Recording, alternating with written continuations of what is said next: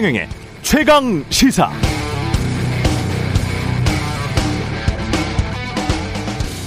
네, 어제 북한은 미사일 세 발을 발사했고 우크라이나에서는 러시아군이 우크라이나 동남부 지역을 장악하기 위해서 우크라이나군을 포위하고 총력전에 들어갔습니다. 미국 바이든 대통령은 최근 중국이 대만을 침공하면 군사적으로 개입하겠다는 점을 분명히 했고요. 지난해까지만 해도 각광받던 가상 화폐 시장 코인들이 폭락했고 미국 주식 시장도 폭락을 거듭하고 있습니다. 한국 주식 시장도 약세장을 면치 못하고 있고요. 미국의 대규모 투자를 약속한 삼성전자, 현대차의 주가도 그저 그렇고요. 전 세계적 인플레이션 현상은 계속되고 있고 그래서 금리 인상 계속하면 아마 내년쯤 경기 침체가 올지 모른다는 두려움도 점차 커지고 있습니다. 지금 국제 정치가 국제 정치의 지도자들이 지구촌 경제를 공동 번영시키는 방향으로 가고 있는 건가요? 이 상황이 우리나라 한국에게 정말 바람직할까요? 잘 모르겠습니다. 그나저나 서울 742번 버스 기사님 어제 버스에서 최경령의 최강시사 크게 틀어놓으셨다고 승객 한 분이 제보해 주셨습니다. 정말 감사드리고요. 오늘도 듣고 계시죠? 우리는 오늘 하루에 또 충실해야겠습니다. 네, 안녕하십니까. 5월 24일 세상에 이익이 되는 방송 최경련의 최강시사 출발합니다. 저는 KBS 최경련 기자고요. 최경련의 최강시사 유튜브에 검색하시면 실시간 방송 보실 수 있습니다. 문자 참여는 짧은 문자 50원, 긴 문자 100원이 들은 샵9730 또는 유튜브 무료 콩 어플 많은 이용 부탁드리고요. 오늘 인터뷰 중소벤처기업부의 이영 장관 만나보고요. 바이든 미국 대통령 항일 방한 직후 미사일 발사한 북한의 의도 여러 가지 지금 국제 정치적 상황 빠르게 돌아가고 있습니다. 고려대학교 남성욱 교수와 짚어보겠습니다.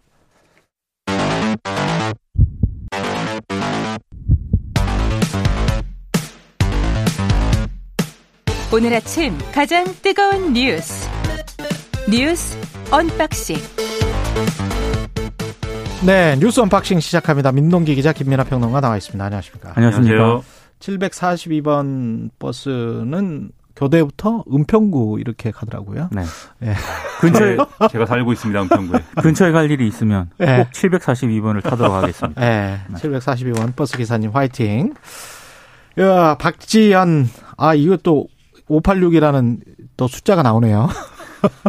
이것부터 하지 않고요. 일단 어, 국내 뉴스 안 하고 북한 탄도미사일 세발 발사 이거부터 한번 해보겠습니다. 어제 오전에 탄도미사일 세 발을 북한이 동해상으로 발사했는데요. 예. 한 발은 신형 대륙간 탄도미사일로 일단 추정이 되고 있습니다. 음. 그리고 두 발은 단거리 탄도미사일로 일단 해석이 일단 군 당국이 분석을 하고 있는데요. 한국과 아, 일본을 겨냥한 것이라는 그런 분석이 나오고 있습니다. 아, 특히 이제 바이든 미국 대통령이 쿼드 회의를 마치고 미국으로 귀국길에 올랐지 않았습니까? 예. 미국에 도착하기 한 2시간 전에 이걸 발사했거든요. 예. 상당히 뭐 뒤통수를 때렸다. 뭐 이런 평가도 지금 음. 나오고 있고요. 어, 북한의 미사일 발사 이후에 어, 한국이 NSC를 이제 그 개최를 해가지고 별도로 이제 이후 정부 성명도 발표를 했습니다. 북한의 미사일 발사를 불법 행위자 도발로 규정을 했습니다. 아, 그리고 우리 군 당국도 대응 사격을 이미 한, 한 그런 상황이고요. 이제 우리 정부 당국의 분석은 북한의 다음 수순은 뭐냐? 예. 이제 이건데 지금 7차 실험을 준비하기 위한 여러 가지 징후들이 감지가 되고 있다고 이제 또 브리핑을 했거든요. 음. 상당히 좀 또한번더 상황이 심상치 않게 전개가 되고 있습니다. 그러니까 북한이 바이든 대통령이 이제 이 한국 그리고 일본에 있을 때는 이걸 안 쏘고 돌아가는 게 거의 이제 영공을 벗어나 가지고 미국에 거의 진입하는 그런 태평, 시점에 태평양 상공이었대요. 그렇습니다. 예. 워싱턴 DC까지 2시간 남겨둔 그런 시점에 쏜 거죠. 그러니까 이게 시점이 아예 이제 이 한국이나 일본에 있을 때 쏘면은 문제가 너무 커지는 것이고 음. 또 그렇다고 해서 미국에 돌아간 다음에 쏘면은 그것도 이제 좀 어 모양새가 빠지나? 그렇죠. 본인들 입장에서? 그렇죠. 자기들 입장에서 뭐 그렇다고 생각을 한 것인지 예. 그래서 묘한 시점을 골라가지고 이렇게 쐈는데 일단 어쨌든 ICBM하고 지금 민 기자님 말씀하신 것처럼 이 단거리 탄도미사일 그것도 이제 소위 말하는 이제 북한판 이스칸데르라고 하는 걸로 추정이 되는 그런 미사일을 쐈기 때문에 이렇게 쏜 적이 없대요 이전까지. 그렇죠. 아, 아, 그렇습니까? 그렇습니다. 그래서 세 개를 한꺼번에 쏜 거는 이전에 이 통례 없는 것이기 때문에 음. 이거는 결국 어 이 한국과 미국과 일본이 뭔가 협력을 해가지고 이제 뭔가 이런 이 여러 가지 북한의 어떤 미사일 발사라든가 이런 것들에 대해서 같이 대응하기로 한 거잖아요. 바이든 예. 대통령 와서 한번 대응해봐라 뭐 이런 뜻 아니냐. 메시지가 그렇죠. 그렇죠. 그런 이제 해석들이 나오고 있고 한 발씩 그래서 세 발. 그렇습니다. 이게 그래서 이제 사정거리를 보면은 ICBM은 미국까지 가는 거고 음. 나머지 두 개는 예를 들면 괌까지 간다든지 아니면 주일기 주일기지까지 간다든지 이제 예. 이런 거잖아요. 그러다 보니까 이제 그런 의도 아니냐라고 이제 해석들을 하고 있는데 근데 이게 어 일단 여기에 대해서 어 한미는 어쨌든 이번에 이 미사일 세발 선거에 대해서는 거기에 비례적 대응, 그러니까 절제된 대응을 일단 했다고 지금 평가를 하고 있어요. 그런데 음. 만약에 이제 7차 핵실험을 결국은 하게 된다라고 음. 하면은 그건 이제 정말 최대의 어떤 대응을 할 거 아닙니까? 막 전략 자산이 막 오고 그렇겠죠. 그렇죠. 네. 그렇게 되는 상황을 지금 막기 위한 여러 가지 어떤 어 뭐랄까요 기회를 찾고 이런 돌파구를 찾아야 되는데 음. 이거를 제일 좋은 거는 북한이 안 쏘는 게 제일 좋은데 그렇죠. 지금 너무 핵실험을 안 하는 게 제일 그렇죠. 좋죠. 예. 거기까지 가겠다는 의- 의도와 의사가 너무 명확한 상황이기 때문에 이걸 음. 어떤 방식으로 어떻게 말릴 수 있을 거냐 이걸 좀 생각을 해봐야 될 것 같은데 판단이 쉽지 않은 것 같습니다 지금. 그렇죠. 지금 우리 정부도 말린다기보다는 네. 대화를 하겠다면 하는 것이지만 그렇다고 그쪽에서 그렇게 쏜다고 하면 그러면 우리도 거기에 관한 어떤 대응 전략, 방어 전략은 충분히 보여주겠다. 뭐 이런 태세잖아요. 그러니까 충분히 보여주겠다라는 거를 저는 보여줄 필요는 있는 것 같고요. 음. 다만 그렇죠. 이제 이게 정권 교체기마다 북한이 이게 매뉴얼처럼 나오고 있는 대응 전략이거든요. 그렇죠. 그래서 뭘 노리고 있느냐, 또 뭘 원하고 있느냐를 정확하게 간파하는 것도 필요한 것 같습니다. 예.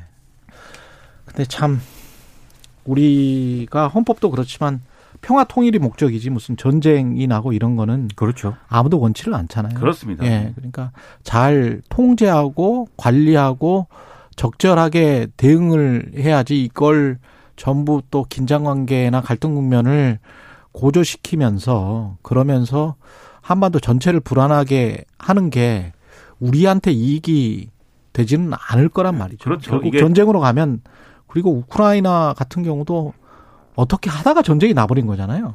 그렇습니다. 러시아가 침공을 해서 이렇게 길게 오랫동안 전쟁을 벌이게 된 건데 한 번 나면 걷잡을 수가 없는 거거든요, 이게. 그래서 단기적으로는 음. 강대강 대치 이게 불가피한 거고 또 일부분은 필요한 대목이 있다라고도 그렇죠. 볼수 있지만 그게 넘어갔을 때 장기적으로 됐을 때는 우리는 당연히 이걸 돌파할 수 있는 어떤 그런 통로를 마련하는 것이 중요하기 때문에 네. 이런 군사적 대응 외에도 그러한 방법을 어떻게 모색할 것이냐를 미국 어. 그리고 나아가서는 뭐 그렇죠. 중국까지도 같이 네. 얘기할 필요가 있는 것 같습니다. 그 평온한 상황 속에서도 그 오리가 잠잠히 걸어가면서 그 아니 물길을 헤치고 가면서 그렇죠. 네. 막 물갈기질을 하지 않습니까? 그렇죠. 그러면 네. 그 평화에 대한 노력은 안에서는 뭐 계속 하고 있으리라고 믿습니다. 예. 그리고 북한을 향해서도 뭐 여러 가지 메시지를 줘야 될 것 같고요. 그렇죠. 예. 자세한 내용은 잠시 후 2부에서 남성욱 고려대학교 통일외교학부 교수와 짚어보겠습니다. 그리고 민주당 그 박지현 586 용태론 당에서 고성이 오가고 그랬다고 합니다. 어제 국회 선거대책위원회 합, 국, 합동회의가 열렸는데요. 예. 박지원 비대위원장이 어, 586 사명은 민주주의를 이 땅에 정착시키는 것이었고 이제 그 역할은 거의 완수했다. 아름다운 퇴장을 준비해야 한다. 이렇게 음. 얘기를 했습니다. 같은 지역구 사선 이상 출마도 약속대로 금지해야 한다. 이렇게 얘기를 했고요. 그리고 대국민 호소문을 그 24일 발표를 하지 않았습니까? 예. 이거와 관련해서 잘못된 팬덤 정치를 끊어내야 한다. 검찰개혁 강행만이 살 길이다. 최강욱 봐주자라는 식은 분명히 잘못된 것이다라고 지적을 했습니다.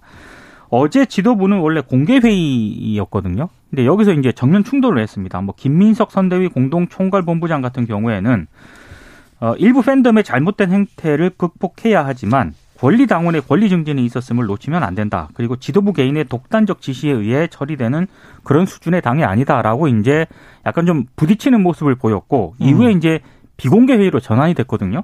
근데 여기서 고성이 오갔습니다. 일부 언론 보도에 따르면 윤호중 위원장은 앞으로 비대위 공개 회의를 안 하겠다.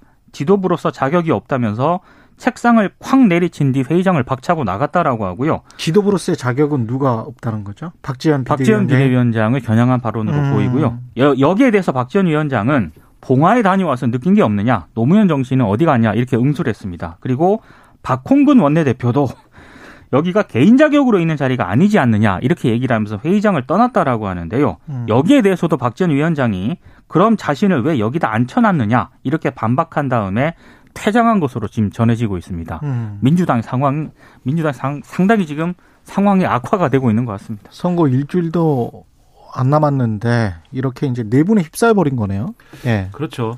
그러니까 선거에 미치는 영향을 두고 이렇게 뭐 지도부가 서로 이제 논쟁을 벌이고 하는 모습은 당연히 이제 선거에는 영향이 뭐 좋은 영향이 갈 수가 없습니다. 그래야 그 부분은 상당히 아쉬운 부분인데 다만 다각적으로 좀 필요 볼 필요가 있는 것 같아요. 그래서 예를 들면은 이제 어이 보좌관 협의회의 회장을 맡고 있는 분이 뭐 글을 올려가지고 음. 또 하나의 비판을 하고 뭐 이런 일도 있는데 이게 상대적으로 민주당 내에서 좀 젊은 층들은 박지원 위원장의 발언이나 이런 것들에 대해서 좀 공감하는 분위기도 일부 있는 것 같아요. 그래서 이, 어, 예를 들면은 이제 어, 그런 비판을 김용민 의원이 하지 않았습니까? 이, 바- 이 사과로 선거 이길 수 없다. 이렇게 네. 비판한 거에 대해서 이, 이 지금 나오고 있는 보좌진 협의회 회장인 분이 이제 올린 글을 보면은 어 그러면 사과라도 했냐 그러면 기존에 이제 음. 이 지도부나 또는 의원들이 그리고 사과로 선거를 이기지 못한다 그러면 지금 선거를 이길 수 있는 다른 비전이나 방책이 있는 거냐 이렇게 지금 반박을 하고 뭐 이런 상황이 이어지고 있거든요. 그러니까 이게 전반적으로 이게 보면은 결국은 선거 결과가 그다지 이제 이 지금의 민주당으로서는 긍정적이지 않을 가능성이 지금 커져 있기 때문에 예. 그래서 이 논쟁이 더 격화되는 것 같아요. 그래서 박지원 비대위원장의 본 의와 상관없이 결국은 이 문제가 제 생각에는 이제 평론가니까 평론가가 예상하기로는 8월 전당대회에 영향이 있을 거라는 생각을 다들 하지 않을까 지금. 음. 그래서 사실 이 지방선거의 결과와 관련된 책임론에 관한 논쟁으로 번질 것에 대해서 상당히 우려하는 기류가 있는 게 아닌가 이런 생각이 들어요. 왜냐하면 음. 586 용태론이라는 거를 박지원 위원장이 얘기한 게 여러 가지 얘기를 했는데 지금 586 용태론에 상당히 포커스가 많이 맞춰지고 있는 것도 지금 선거 결과가 만약에 안 좋다면 당연히 지금 뭐 좋을 수 있는 거지만 만약에 안 좋다면 누구 책임이냐에 대한 논쟁을 할 수밖에 없는 거잖아요. 근데 기존의 이제 구도상에서는 예를 들면 이제 이재명 후보의 책임이 크다라든지 음. 왜 개항을 해 나갔냐 이런 거 있지 않습니까? 예. 그다음에 송영길 대표는 왜 서울시장을 개항을 비우고 서울시장 나갔냐 이런 얘기가 나오는 나올 수 있고 또 박지원 비대위원장 선거 앞두고 왜 박완주 의원 뭐 이렇게 징계했느냐 이런 얘기를 일부 이제 당원들이 막 하고 있으니까 그렇죠. 이런 쪽으로 책임론이 쏠릴 수 있는데 만약에 586 용태론이라는 거를 대선 때 약속했는데 왜 지키지 않고 왜 반성과 쇄신을 하지 않고 혁신을 하지 않고 대선 이후 왜 그랬냐 이렇게 되면은 음. 그러면 이 586 용태론이라는 거를 실현을 안 해가지고 지방선거에서 진 거냐 이렇게 되는 거잖아요 얘기가 그러니까 이런 것들을 예상을 하기 때문에 지금 이제 더 이 논란이 커지고 있는 거 아닌가 그래서 상당히 이게 그러면은 지방선거 끝나면 더 혼란스럽겠구나 이런 생각을 할 수밖에 없는 거여서 그렇죠. 민주당으로서 상당히 지금 어, 아픈 어떤 진통을 겪을 수밖에 없는 상황이 지금 돼버렸습니다. 이 정당이 근데 선거를 앞두고 선거에 열을 올리고 선거에 뭐 집착을 하고 거기에 관해서만 생각을 해도 모자랄 판에 8월 전당대회에서 누가 당권을 잡고 그게 나의 국회의원 공천에 어떤 영향을 줄 것인가. 어, 국민들 입장에서 봤을 때는 딴 생각이죠. 이거는 본인들 그렇죠. 생각이잖아요. 그러면 그런 생각을 하는 정당 글쎄요. 게다가 이제 그 지난 대선 때도 보면 이 비슷한 일이 국민의힘에서 있었단 말이죠. 근데 두 번이나 비슷한 일이 있었는데 그걸 적절하게 그 대선 기간 안에 화합을 해내서 결국은 정권 교체를 이뤘잖아요. 국민의힘 그렇죠. 입장에서. 네. 그럼 이준석과 국민의힘 이른바 이제 주류 세력 당시에 그때 맞붙었을 때 이준석의 그 압박 전술 또는 나중에 가서는 화해를 하잖아요. 그러는 이준석의 정치력과 그리고 국민의힘의 그 내부의 포용력 그리고 그 기간 동안에 그 이야기를 별로 안 했거든요, 사실은. 그렇죠. 그 의원들이 그그 갈등이 일단락된 이후에는 침묵을 지켰단 말이죠. 그렇죠. 또한 일주일 동안 또 침묵을 지키면서 또 2차 합의를 하고 뭐 이런 과정을 민주당이 지금 전혀 못 따라가는 거예요. 그렇죠. 상대적으로 비교를 해도 국민의힘이랑 지금 너무 차이가 나요. 그래서 나오는 네. 얘기가 민주당의 지금 지도부가 음. 있는 것이냐라는 그런 지적도 그러니까요. 나오고 있습니다. 그러니까 이 586 용태론이라는 게 앞서도 말씀드렸지만 대선 때도 나왔잖아요. 근데 어. 대선 때는 누가 586 용태론 한 거에 대해서 뒤에서는 막 왜 그런 얘기를 이렇게 함부로 하냐는 식으로 하긴 했지만 음. 586 용태론을 얘기한 게 문제다라는 쟁점이 나온 적은 없거든요. 얘기한 게 문제가 아니라 그렇죠. 얘기는 할 수 있는데 그 그렇죠. 실천 방안이 뭐고 왜안 음. 하냐 이게 이제 문제였던 거지. 그렇죠. 근데 지금은 박지원 위원장이 586 용태론을 말한 게 문제인 듯- 듯한 상황을 지금 만들고 있는 거지 않습니까? 음. 그러니까는 결국 이게 결국 나중까지 생각하는 거 아니냐. 이제 이런 해석을 그래서 제기하는 거고 지금 말씀하셨듯이 선거에 이- 결국은 박지원 위원장이 사과를 해- 대국민 사과를 했기 때문에 음. 선거에 미치는 영향을 좋게 만들기 위해서는 이 사과를 진정성 있는 걸로 만들고 이거를 선거 전략에 반영을 하고 오히려. 아, 586들 정말 예. 반성하겠습니다라는 모드로 가는 게 오히려 난 거거든요. 그런데 이거를 뭐 하루는 뭐 갈등 할 수도 있지만 다음 날 또 하고 아마 오늘도 또 하지 않을까 싶은데 예. 그렇게 계속 가는 것만 그렇게 계속 갈 수밖에 없는 거냐.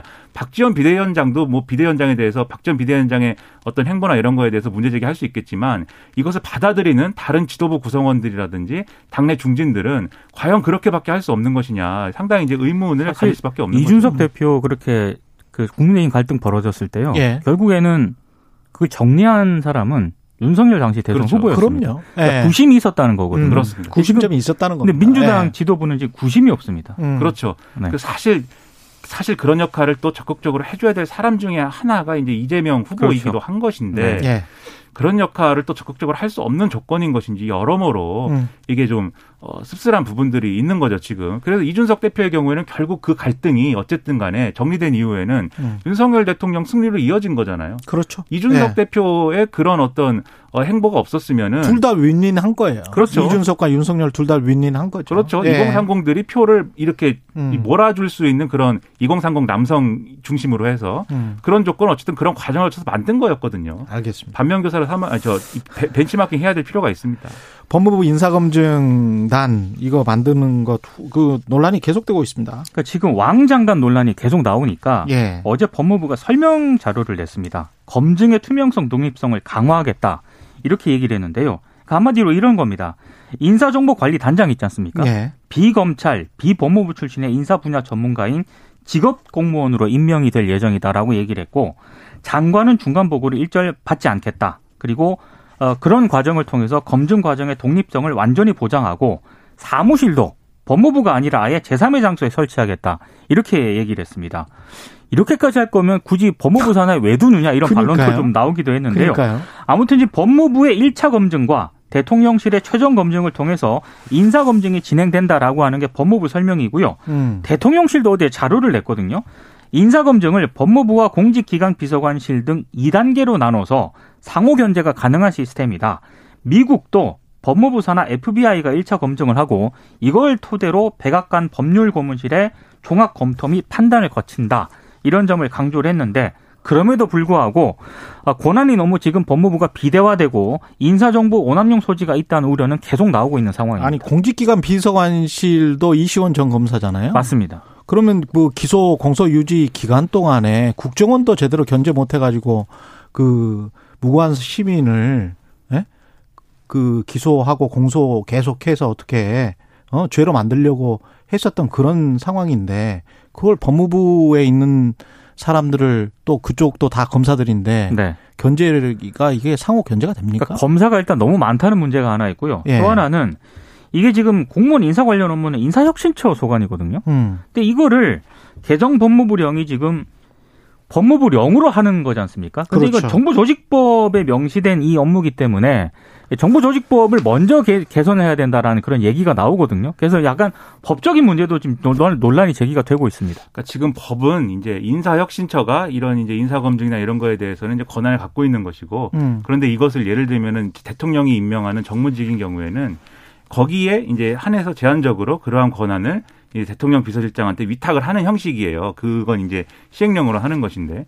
근데 그것도 제한적으로 하는 건데 법무부에 아예 이제 이 인사관리 정보단입니까? 인사정보관리단입니까? 이거를 두고 아예 인사혁신처가 원래 갖고 있는 권한을 다 그냥 여기에 위임하는 방식으로 그렇죠. 정리하는 것은 상위법하고 충돌한다 이제 이런 지적이 있는 것이고 그리고 지금 최경 기자님 말씀하신 대로 결국은 이렇게 저렇게 해도 이 청와대에 있는 공직기관 비서관 그리고 이제 여기 법무부에 지금 뭐 단장은 뭐 비검찰 출신이다라고 하지만 어쨌든 그 밑에 있는 사람들이라든지 이거 다 검사 출신이거나 검찰 출신인데 이게 이제 제대로 되겠 이 정보 관리나 이런 것들이 제대로 되겠느냐라는 의문이 있는 것이고 예. 그리고 이런 우려가 계속 제기가 되니까 법무부가 이제 뭐 여러 가지 지금 말씀하신 대응책을 막 얘기를 했지만 이게 아주 근본적인 부분은 설명하지 못하는 게 왜 법무부 밑에 그럼 이 인사 그렇죠. 그렇죠. 정보 관리단이 왜 있어야 되는 거에 그렇죠. 대해서는 설명이 안 되는 거거든요. 예를 들어서 이게 무슨 뭐 어제 장재원 의원은 또 어, 이게 다원화된 어떤 어, 그런 검증인 것이다. 그래서 이제 경찰도 이 관련된 인사검증 관련된 이제 정비를 할 것인데 그러면 음.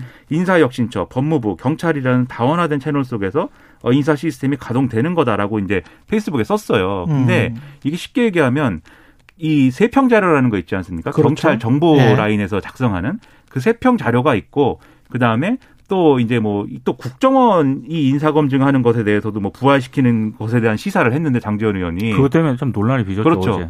국정원이 원래 옛날에 갖고 있던 조난 자료 이런 거 있지 않습니까? 이런 게 인사 검증한다 그러면은 원래는 청와대에 있었던 민정수석실로 가서 맞습니다. 거기 모이기 때문에 그게 문제다라고 한 거거든요. 근데 지금 그림대로 하면은 그 각각이 각각이 따로따로 뭘 하는 게 아니라 결국은 법무부 밑에 가서 다 모인다는 거예요. 이 얘기는. 그 단장 밑에 다 모인다는 거죠. 그렇죠. 그럼 그게 뭐가 다른 거냐 그러면은 청와대 민정수석실이 있어갖고 폐해가 있었던 거랑 얘기가 이렇게 되는 거거든요. 그러니까 그리고 오히려 그렇게 되면은 국정원이 국내 정치에 개입 못하도록 해놨잖아요. 그렇죠. 그걸 다시 부활시키는 거 아니냐라는 우려도 나오고 그렇죠. 있는 만약에 조난자료 작성해야 된다 그러면은 지금 어. 폐지시킨 그 아이오 요- 요원이라는 게 있지 않습니까? 그렇죠. 그 각기 정보 요원. 그렇죠. 정보 요원들 다 부활해야죠. 그, 그 사람들이 저 파악해 갖고 조난자료 써야 될 그렇죠. 텐데. 예. 예. 그럼 이게 국내 정치 어, 개입이 아니냐, 맞는 거 아니냐, 이렇게 될 수밖에 없고. 그리고 애초에 민정수석실의 문제라는 것도 그런 인사검증 자료나 이런 것들이 다 모이는 거에 더해서 수사기관에 대해서 개입을 하고 특히 검찰에 대해서 거의 한 몸처럼 움직이고 뭐 이런 게 문제라고 했던 거잖아요. 그렇죠. 근데 법무부는 아예 검찰청을 일종의 지휘 감독을 하는 건데 예. 이게 뭐가 달라지는 거냐 이 의문은 생길 수밖에 없는 거거든요. 이 인사검- 여기에 대해 서 설명을 해줘야 돼요. 인사 검증이 뭐 사찰이나 뭐 이런 걸로 안 되려면 우리가 보통 이제 기업에서 스카우트 할 때하고 똑같이 정부나 뭐 지금은 청와대가 아니니까 대통령실이나 뭐 장관들도 마찬가지거든요. 그 전 직장에 전화를 해보고요. 그 전전 직장에 전화를 해보고 그렇죠. 그리고 프로필이나 이런 거는 다 나와 있기 때문에 그렇죠. 예. 그리고 이제 인사청문회 자료는 본인에게 요청해가지고 다 받는 거기 때문에 네. 그래서 주민등록 번호랄지 이런 거 다 제공을 하면 한꺼번에 쫙 열람을 하는 거거든요. 해관부나 이런 곳에서. 그래서 이 관련해서 다 적법한 절차로 누가 해도 상관이 없어요. 꼭 국정원이 하면 엄밀하게 잘할 수 있느냐?